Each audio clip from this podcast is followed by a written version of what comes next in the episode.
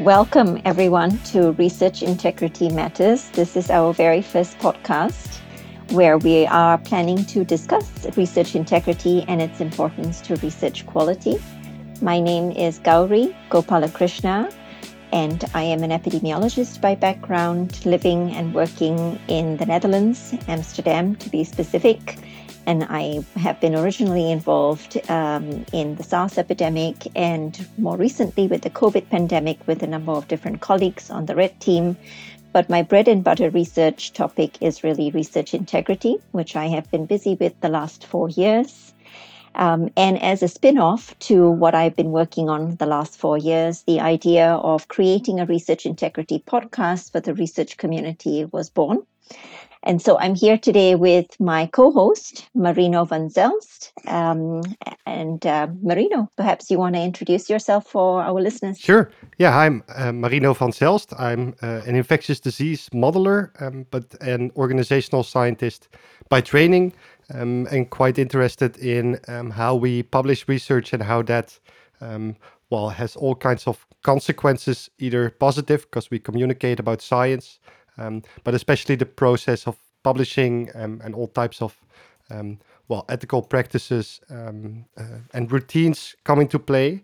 Um, and I'm very honored to co-host this podcast together with Gowri, as we'll talk about many many topics along the way in this podcast. Um, but uh, today we have our first guest in the inaugural episode, um, which Gowri, I think you can introduce. Yes, thank you. Thanks, Marino. So I'm very pleased to say that I uh, very uh, uh for the I met Cassidy Sugimoto, who is a professor from the Georgia Institute of Technology and whose work focuses on the intersection of scientometrics, science communication, and diversity. And I first met Cassidy um, while watching an online talk of hers where she made reference to her research on how the issues of diversity would affect the research quality that we do. Um, and that triggered my interest in Cassidy's work. And we're very honored that we have managed to secure some time with her to speak to us today on intersectionality, diversity, and why research integrity matters. Um, coincidentally, this is also a theme of interest at the upcoming World Conferences on Research Integrity, which is due to take place from the 29th of May, literally in a few days, in Cape Town, South Africa. It will be a hybrid conference, so do check out their program online at World Conferences on Research Integrity and uh, there will be many sessions which uh, can be attended online um, if you are not able to join us in Cape Town, South Africa. So, without much ado, I would like to move to uh, Cassidy um, and start um, our discussion on uh, perhaps uh, starting off with the uh, recent publication that you've had on the proceedings of the National Academy of Science where you and your colleagues uh, explore the issues of intersectionality, specifically on gender and racial bias on research output. And in this piece, you analyzed gender, race, research topic, and the impact of first authors of more than a more than 5 million research articles indexed in the Web of Science database. Amongst these findings, you reported that marginalized groups were overrepresented in topics with low citation counts and that men overall were more highly cited than women. I think a finding that we have seen in many different uh, research papers as well. We're quite interested in hearing a little bit more about the background of this study and why you conducted this work. So could you elaborate on that for us? Sure. Uh, thank you, Gowri, and thank you for having me here today. I'm delighted to be able to talk about this research. We've been studying gender disparities specifically in science for nearly a decade, and we've demonstrated that women's labor is often devalued in authorship and citation. However, when we're presenting this work, two questions often arise. Is this merely an artifact of the types of work that women do? And does it really matter? So, for example, during COVID, we demonstrated that women's production dropped dramatically arguably due to increased domestic duties. And people responded that this was good for society. Children need their mothers. Mothers should be home with their children. Why could that possibly be seen as something negative? So it begged the question does it really matter? if we have fewer women in the scientific workforce? And taking that further, does it really matter whether we have fewer Black women in the scientific workforce, whether we have fewer Indigenous populations in the scientific workforce? What does that actually change for science itself? So, moving beyond the social justice issue to how it matters for science. So, there were two studies that I would say are really foundational for the study we'll talk about today. One was a study that we did in Lancet. And what we were looking at was a fairly simple question. We wanted to see whether it mattered who was doing the study on which populations were studied. So, did we study male and female populations at different rates, whether it was a man or a woman who was conducting the study? And we found that indeed it was, that when women were conducting the study, they were far more likely to employ female subjects and to take sex as an analytic variable. So, simply speaking, the more women we had in medical sciences, the more we knew about women's health. So, that has huge consequences for society when we look at that. Another study that we didn't do, but I really appreciate and contributed to this, was one at the National Institutes of Health in the United States, where they were trying to understand why, particularly Black and African American populations in the US were funded at lower rates. And what they found was Black and African American populations were disproportionately likely to propose studies that were really underfunded within the NIH. That is, areas that received far fewer resources than other areas. So, simply put, there were these areas of studies that were really relevant to the lived experiences of Black and African Americans in the US, and they didn't receive as many resources. And so there was this relationship between topic and identity. So that's what we set out to do in this PNAS thing to really understand that relationship between the social demographic identities, topics, and citations that's that's really really interesting um, work that you've just um, explained to us. Um, but one question that you know immediately comes to my mind is um, you've done uh, a lot of work that's focused on the U.S. Could you tell us a little bit more about um, some international trends? Well, we're uh, clearly based in the Netherlands, and I know you've got some context in the Netherlands as well. You've got some links um, in Leiden University. But speaking more on a global level, um, what what would be you know? Do you see the same kinds of trends also within ethnic groups? Mm-hmm. Absolutely. So in in our studies, and I, I do have to say how much I enjoyed my my time at Leiden University as a visiting professor, and, and I desperately wish I could come back. And also now serving as a visiting professor in Stellenbosch. I wish I could join you in, in Cape Town soon. Um, we wish we could have you. I'd love to be there. Um, so a couple different things I'll say. Our studies on on gender, we have taken a global perspective and we have looked at this. Of course, there are regional differences in this that play off of the um, geopolitical and religious compositions of a country. So we see different ramifications for women, for example, in China versus Saudi Arabia versus Brazil. And so you'll see different levels of participation of women in those spaces. Now, when it comes to racial and ethnic composition, we focused on the US for a very simple reason that race is often culturally constructed and it's codified within census tracts that are within a nation. So we use the US Census to identify race. If we were to move to a different context, for example, South Africa, um, we would have a very different set of racial categories that we would be working with. And so that is the focus of our next study right now is we are trying to create the same kinds of algorithmic determinants of race and ethnicity for different um, census categories, such as those in South Africa and in Brazil, so that we can start to understand how this might play out in different countries. Um, our work on gender suggests that there are some universal observations that we will see, but that is uh, left to be studied. So, so related to that, you already mentioned you're working on this um, in the context of uh, Brazil, for example, Saudi Arabia. So, what type of work would you see as necessary in the future? So, building on your study, like what do we need to know now, basically? Absolutely. Well, I'll maybe go back, and then this may seem odd to provide a critique of our study here, but I think it's important. Is we used an algorithmic disambiguation for both race and for gender. And why we do this is because we don't have access to self identified gender or self identified race or ethnicity categories. And so we have to do this sort of algorithm, algorithmic disambiguation on millions of records. I would love it if countries would be willing to provide some of these data so that we could understand the true distribution by race and gender um, in publications, in the scientific work come in output. Um, the some countries collect these data and don't make them publicly available, and other countries don't collect these data. And so, one of the sort of moving forward things is I would love to work with other governments for to understand from the data that they collect what their status is in terms of diversity in the scientific workforce and what the consequences are for their countries and the kinds of topics that are studied in their area. So I think that this is one of those areas where transparency in scholarly publishing, transparency in um, R&D statistics at a country level would be really helpful in moving the country forward towards a more robust scientific system. Just for my understanding, uh, Cassidy, and perhaps maybe also for more our more general uh, listeners, uh, could you explain why? I mean, w- what are some of the reasons why this kind of data is not made available? One of the chief reasons, and I think important reason, is privacy.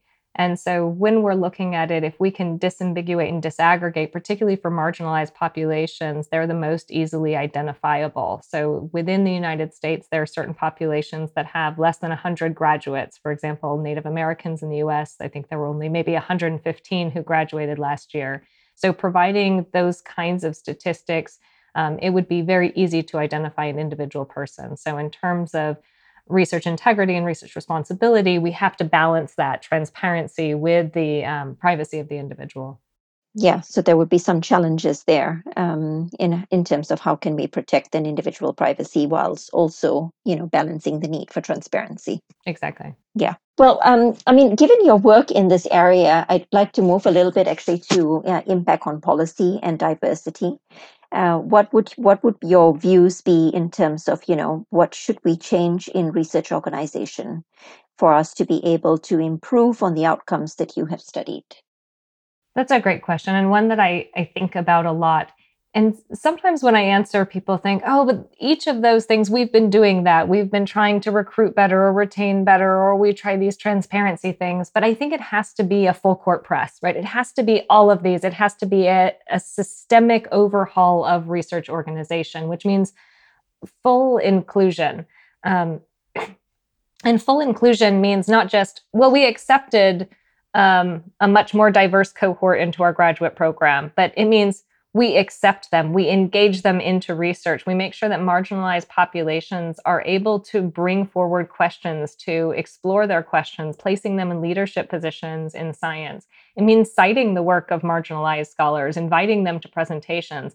And in all of these things, it is moving marginalized populations from the periphery to the core and what was striking to me in the PNAS paper was the clear scaffolding. It wasn't just that marginalized populations were studying topics that were less cited, but even when they were studying really highly cited topics, really core topics, they were also marginalized within those and received fewer citations. So even when these populations made it to the center, they were still peripheral. And so this takes a sort of a comprehensive overhaul of the system to um, eradicate some of these core periphery structures that we're seeing in terms of the valuation of science.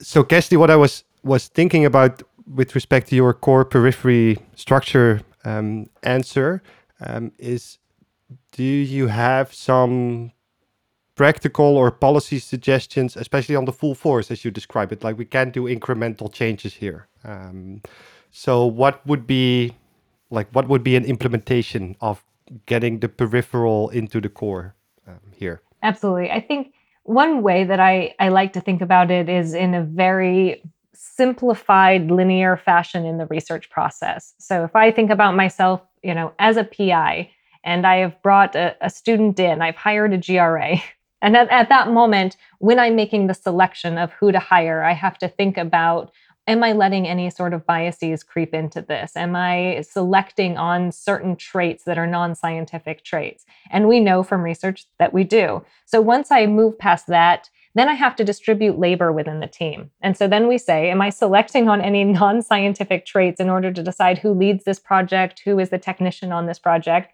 And we know from our work in contributorship that we do. We disproportionately assign leadership roles um, to white men, and we assign typically middle authorship roles to um, women and other marginalized populations. And what we know is just in that, just in those two moments of selection, whether you give someone a research opportunity in their graduate years and where you place them on the byline, has massive path dependencies for where they end up in the scientific workforce. So you've already made two decisions.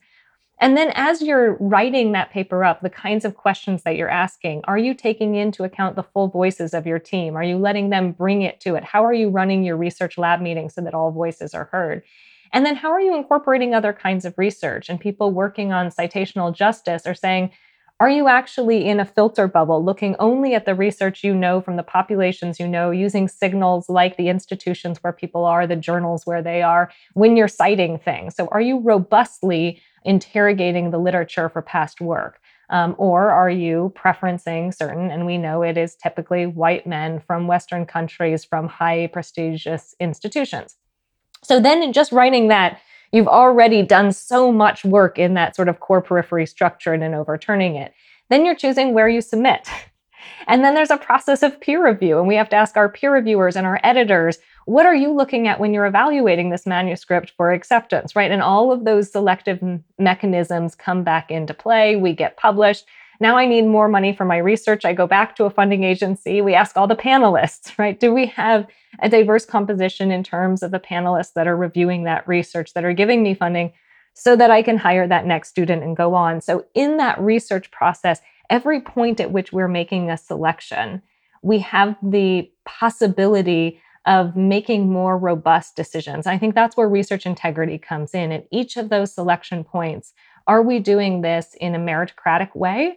Or are we letting signals that we know are discriminatory signals creep into the research process? It's a, such a great enlightening answer. Uh, on the issue of implicit biases as well and how it plays such a large role in the decisions that we take, as minute as they may seem, with larger consequences. Um, on, on, on that note of the link between the role of research integrity and upholding research quality, I have to say, um, having spent the last four years in the research integrity, in meta research on research integrity, there are often two schools of thought around this. There are a group of researchers in research integrity who often feel that the issues of diversity, equity, equity, and inclusion, whilst extremely important in the ways that you have described are really issues of social justice and have no direct link to research quality and the other side uh, of the of, of the community sees a direct link and this other side of the community tends to be researchers um, at least from my anecdotal experience ones who are either mar- from marginalized groups themselves or working in marginalized communities um, how do you look at this association between research integrity and diversity? And can you explain to us, you know, is there this direct link to research quality? Absolutely. That's what that's what really motivates me to do this area of research because there is, you know, a part of my my personal life that has views on social justice, but what drives this is really questions about robustness in science. Are we doing the most robust science? And what does it take to ensure that we have robust science? So, one of the, the sort of back of the envelope findings from the um, National Academies study that I really love was we just said, let's do a counterfactual. Let's imagine that over the last 40 years that the scientific workforce actually matched the US census. That is, that we were representative of the population within the United States. How would that have changed research? What kind of research would we have seen? What kind of research would we have lost if we were to do that? And what we found is if it matched it, we would have had 29% more articles in public health, 26% more on gender based violence, 25% more in gynecology and gerontology, 20% more in immigrants and minorities, and 18% more on mental health. Now, if you look at the news from the last 10 years, the kinds of pressing concerns that we have in society, my argument would be that having that diverse population in science would have led to science that had greater utility for society over the last decade. What we would have lost would be a little bit of economic research. And I'm not sure that that would have had such a negative effect on, on our society. And so, what we're looking at is really how can we make sure that the questions that we're asking um, are those that are the, of the greatest utility for science and for propelling science forward and for society? What we're so showing with our research is that they have huge ramifications um, for society. And for science, not only our work, but several other works have shown that having diversity on a team makes something more innovative, that it actually increases the um, the revenue generated by different products as they go on the market when they've had different things. So there's massive implications here that this is not just about social justice. It's not just about the individual in science and giving them pathways that may not have been accessible to them before, but it actually changes the entire scientific ecosystem with positive benefits for society. Now, I just want to come back actually to this issue of, I mean, it's obviously a, a, a, topic that's close to my heart also because it's, you know, I have plenty of lived experience being a female ethnic minority working in medicine. Uh, so I just want to come back actually to revisit um, the the issue that we just discussed on policy, and I think was a great conversation that we just had on moving from the peripheral, you know, to the core. And you gave some some tangible ways in which this can be done. But I cannot help but you know, but think to myself that these are all conscious effort that needs to be put in place. So you need to consciously be aware of what more can I do? Who else might I be excluding? As a result of my process, as a result of my, the decisions that I have taken. And I guess it's leading me down to the question of asking how can we make this more ingrained in our processes, um, in in our culture? And I guess that's you know kind of like the golden question, maybe. How can we make that you know um, uh, what what needs to happen? How can we really make that in, into a part of the way that we function? Absolutely, and of course, I have an an idealist perspective that it would become ingrained and that it would be culturally ingrained. But I think policy levers have a huge place here. If we look at the National Institutes of Health, for example, it was not until they mandated that you study both populations in a study or you justify sex exclusion, that we saw a real difference. It's a dramatic change in literature. So if you look at the biomedical literature both before and after that policy intervention, you see that that changed things. When we have institutes that provide resources for research taking a stand on some of these issues, it has implications. Researcher will follow where the money leads them, right? right? As as horribly crass as that sounds, um, it's true. So I do think that there is a space here for for governments, for funding agencies particularly, but also for journals who are gatekeepers for scientific production to take a stand on some of these issues. And by creating those policies, that's where you're going to see the fastest shifts. Now, hopefully, over time, those shifts will lead to immediate um, reaction. So the intervention will have an effect, but then it will become a culturally conscious thing that we are doing. But it's, um, I think it really will take some of those policy levers to see the kind of change that we want to see in a timely manner.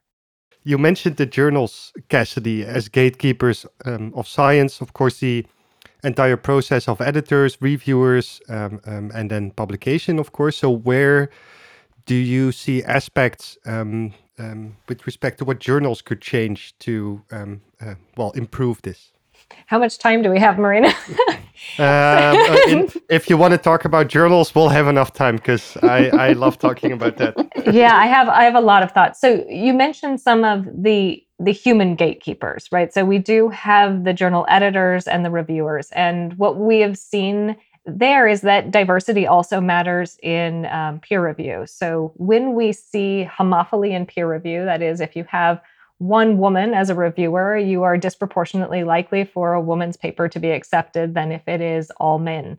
Uh, when we have all men, men are more likely to be accepted. If you have one person from China, an author from China is more likely to be accepted. So we know that changing up who is doing the reviewing changes who gets accepted. And that changes the composition of science, right? What we know about science is that which is published. So there are so many things that can happen in the composition of the peer review teams and the editors themselves um, that will change what gets accepted.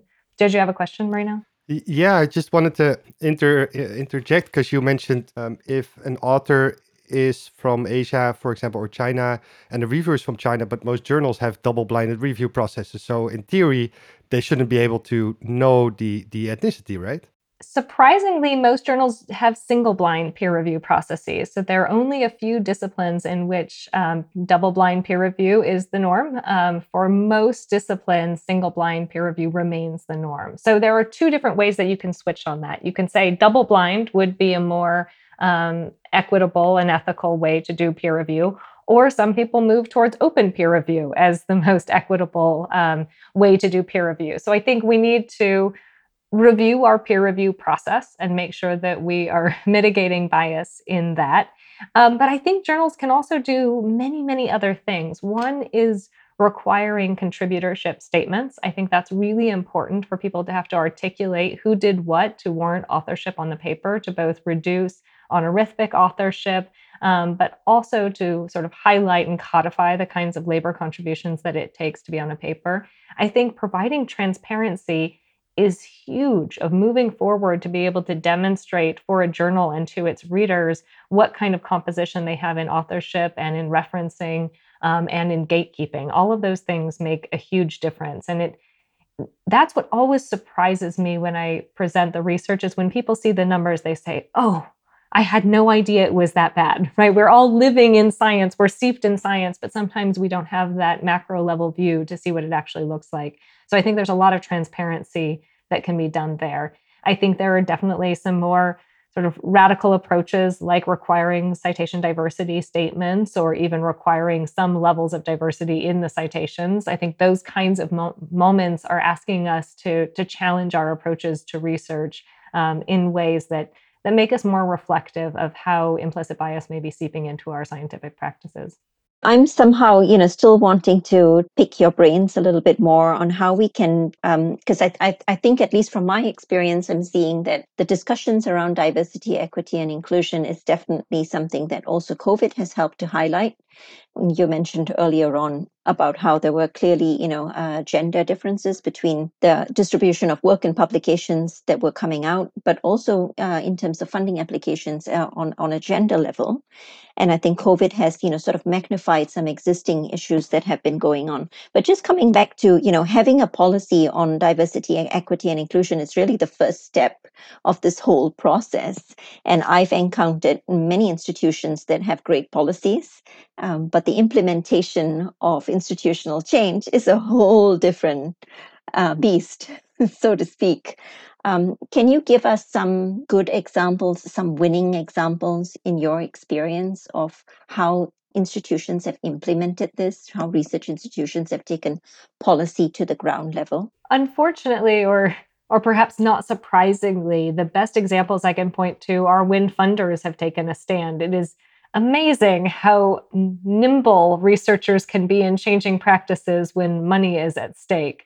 Um, so I mentioned the NIH policy, but I think the Athena Swan um, initiative within the UK is another really interesting one. So they used to have different you know levels for compliance of demonstrating how many women you had in leadership positions um, within your lab structure and as soon as they tied that to, to funding at the um, in the UK, all of a sudden the amount of women leading labs within the biomedical sciences within the UK skyrocketed. It went up because it was required for funding. You had to have a woman as a, a PI or co PI on the proposal in order to be funded. And suddenly things shifted. And so I think there are many examples like that where we can see moments where funding agencies made things requirements and they changed. We see the same thing for open access publishing. As soon as the NIH created a mandate requiring deposit within PubMed, suddenly all of these scientists who had said there is no possible way they could comply with open access mandates, suddenly they were all compliant. Um, and so we see this over and over again that when funding agencies get behind a policy, um, it becomes uh, immediately effective. You mentioned the um, um, uh, just now the the open access mandates, um, and that that really well helped increase publications or open publications in a way. Um, so can you relate to that as well? So how, um, if there's these policies that steer us towards um, increasing diversity, um, for example, how that also impacts on issues such as um, um, well, research integrity issues. There is a whole bunch, of course, but I'll leave it to you where you see some connections.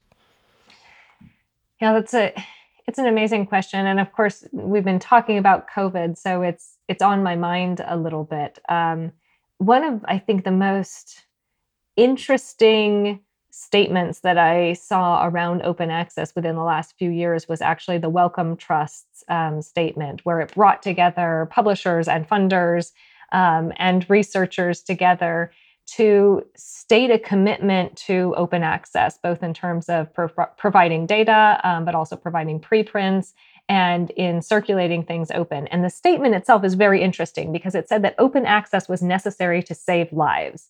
That in this pandemic, that the fast circulation of materials was essential, right? That this was life saving for them to do. So it's, a, it's an interesting moment in open access to say that it is actually just and good to make science open, that science is indeed a public good whose value isn't lessened when it's shared widely, and that this was something that we should do. So that's a, a, very interesting moment for me when I think about access. And as we're moving forward and thinking about integrity, we have to say sort of two things one, integrity to science, but also our responsibility to society. And I think that we've seen clear links that making research open and accessible is something that is good for society.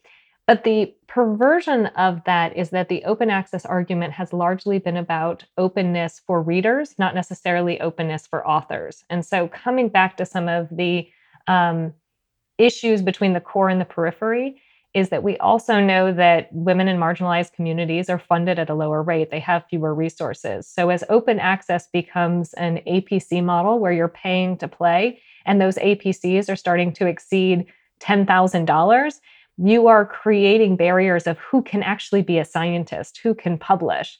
And my concern is, is that move towards gold open access actually becomes a barrier to participation in science for those from countries and from populations that have fewer resources. And so we have to be very careful in these, is that it, in one moment, by saying everything has to be open access, we see that as a public good, and I believe it to be. But when we put a price tag on it, that also becomes a space where we are discriminating against certain populations and prohibiting their entry into science. Agreed. And I just remember the conversation because I'm a big fan of transparency and open, so open data, open code, um, especially the latter, of course. And discussing this with colleagues who are like, but that just takes so much of my time. And I was just saying, no, no, it speeds up your life, it's efficient, um, others will help you. Um, and then during this conversation, I mentioned like others will help you, and they do, but perhaps one of these things is they help me because I'm a white man. So that's just like one of those things where I'm convinced it helps in the long term, but that might also be my bias. So I, I like that. That um, well, I, I like that. Um, it's nice that you share um, this uh, conjunction between how things that we are trying to improve on research integrity might also play out in a in a less positive way um, on the more social justice um, side of this this endeavor. Yeah, I, I think about that too with with peer review because I tend to equate openness with good. And so I want everything to be open. But in the open peer review conversation, I have some similar concerns. Is opening the content of peer review, I'm, I'm a big fan of. I think that that is essential for research transparency. But opening the names of the peer reviewers also seems to forget that we have power hierarchies in science. And if you are a younger, more vulnerable scientist still looking for a secure position, your ability to critique and engage in any sort of negative feedback openly and publicly is diminished compared to someone who's in a much more secure position. So we also have those kinds of power hierarchies and vulnerabilities that we have to account for when we move openness because openness creates vulnerabilities and vulnerability is not equally shared across the population. Excellent points. I think it also goes to say who's sitting at the table and who gets to make these decisions. And then it, you know, it's like a full circle coming back to then needing a diverse, inclusive uh, group of individuals who are sitting at the table and who have who have the opportunity to have their views and voices heard. Um, coming back to the paying to play, I quite like that tagline of open access that you just described, and I know that that's increasingly now being discussed about how this is this might be actually further um, uh, aggravating inequalities in terms of you know authorships at least, and um, and that countries uh, from the low and middle income uh, areas might be less uh, might be disadvantaged because of the high fees that they still have to cough out to be able to uh, publish open access. How do you see alternatives to this? Could you could you share some of your thoughts on this? How can we be innovative? Absolutely, this is one of those spaces where I think we we often look at certain countries as leaders in science, and we talk about ways that we can um, raise up certain populations, and we often create this sort of north-south divide and say, "Oh, let's raise up the global south." This is a space where I think the global south um, is doing incredible work, and the north has a lot to learn from it. So when I look at platforms like SciELO in South America,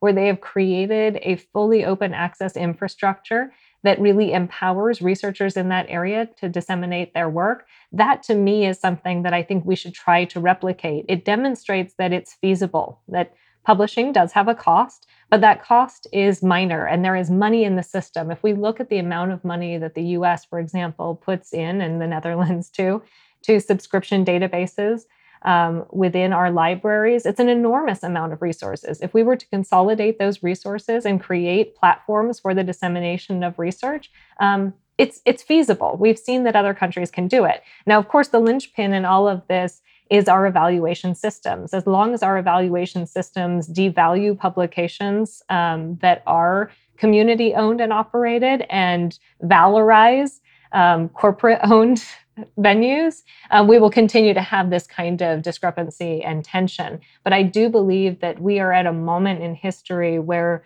the scientific community can and should take ownership for its scholarly communication system, and the funding is is possible to make that happen. We just have to be willing to take the leap and change our evaluation systems to match it. For our uh, audience, in a few episodes, we'll actually be discussing um, um, this topic specifically with um, a um, uh, researcher um, who has actually been working on new ways of publishing and evaluating um, science output. So um, thanks for the setup, Cassidy. Um, but uh, we'll dive also in more depth on that uh, in a couple of episodes. So stay tuned for that topic. Um, Gowri, you mentioned the uh, World Conference on Research Integrity in Cape Town on yes. the similar topic that we're discussing now. So yes. perhaps we can dive a bit into that. Yes, indeed. Um, so at every World Conference, there's often a statement that comes out that is then put up for discussion and then eventually published and hopefully will lead to then concrete change uh, within the research community in areas of research integrity and research um, uh, quality uh, that we need to look at. So the last World Conference was in Hong Kong, and that resulted in the uh, Hong Kong principles that were put out, and they centered mainly around researcher assessment. Uh, I'm happy to, to say that this World Conference, dis- despite the divided views that we just talked about, about the two schools of thought in terms of, you know, what does diversity, equity, and inclusion really mean to research integrity, and is it not more an issue of social justice? I'm happy to say that the Cape Town Conference, you know, has as its theme uh, diversity and will be addressing uh, research quality and its links to research integrity. Uh, I'm really curious to hear from you in the limited time that we have left, with three minutes left of of uh, of your time, Cassidy. And I'm curious if there is one main statement that you'd like to put out, you know, to um, the World Conference um, on Research Integrity, which is, you know, going to the, really centrally look at this issue of diversity. And you having spent you know much of your research time looking at this issue what would but that be one important key message that you would like to put out? That's difficult. Who is the the famous scholar who said you know ask me to talk for an hour and i need five minutes. Ask me to you know say one sentence and i need five hours. Um, if i had to reduce it down to a sentence it's that diversity is essential for robust research. And I, I think that has to be the principle here that as scientists we have to understand that our system has not been meritocratic. And many times we resist diversity, equity, and inclusion initiatives um, because, sorry, my, my dog really wants to participate in this. But I know, I know.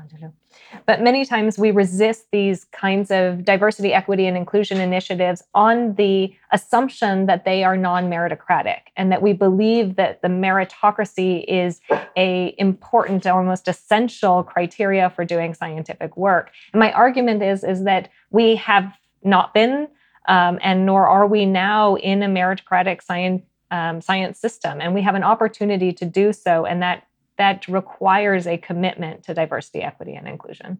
That's such a great last parting note. Um, I have to say that uh, that's one of the strongest arguments that I've heard most of the time is that when you focus on diversity, that you might be sacrificing quality, and you've just basically said that that's got nothing to do with um, uh, that they're not connected at all, and we need to try harder um, in in getting more diverse groups because that affects the quality of the kind of research we're putting out. Thank you so much. Thank you, Cassidy, for um, uh, joining us in the in the podcast and sharing your um, um, views. This was Research Integrity Matters with uh, Cassidy Sugimoto, um, hosted by uh, Gowri and Marino and produced by Maarten van Woerkom Media. Um, we thank the Netherlands Research Integrity Network for sponsoring our podcast series um, and making this possible. You can follow Research Integrity Matters in your favorite podcast apps like Spotify, Google Podcasts, or Apple Podcasts. And with respect to the latter, we'd like to ask you to leave a review, and that will help others discover this podcast. On our website, you can also post your questions for future episodes or send in your feedback because we are always open um, for that. That's it for this time. Thanks for listening, and until the next episode.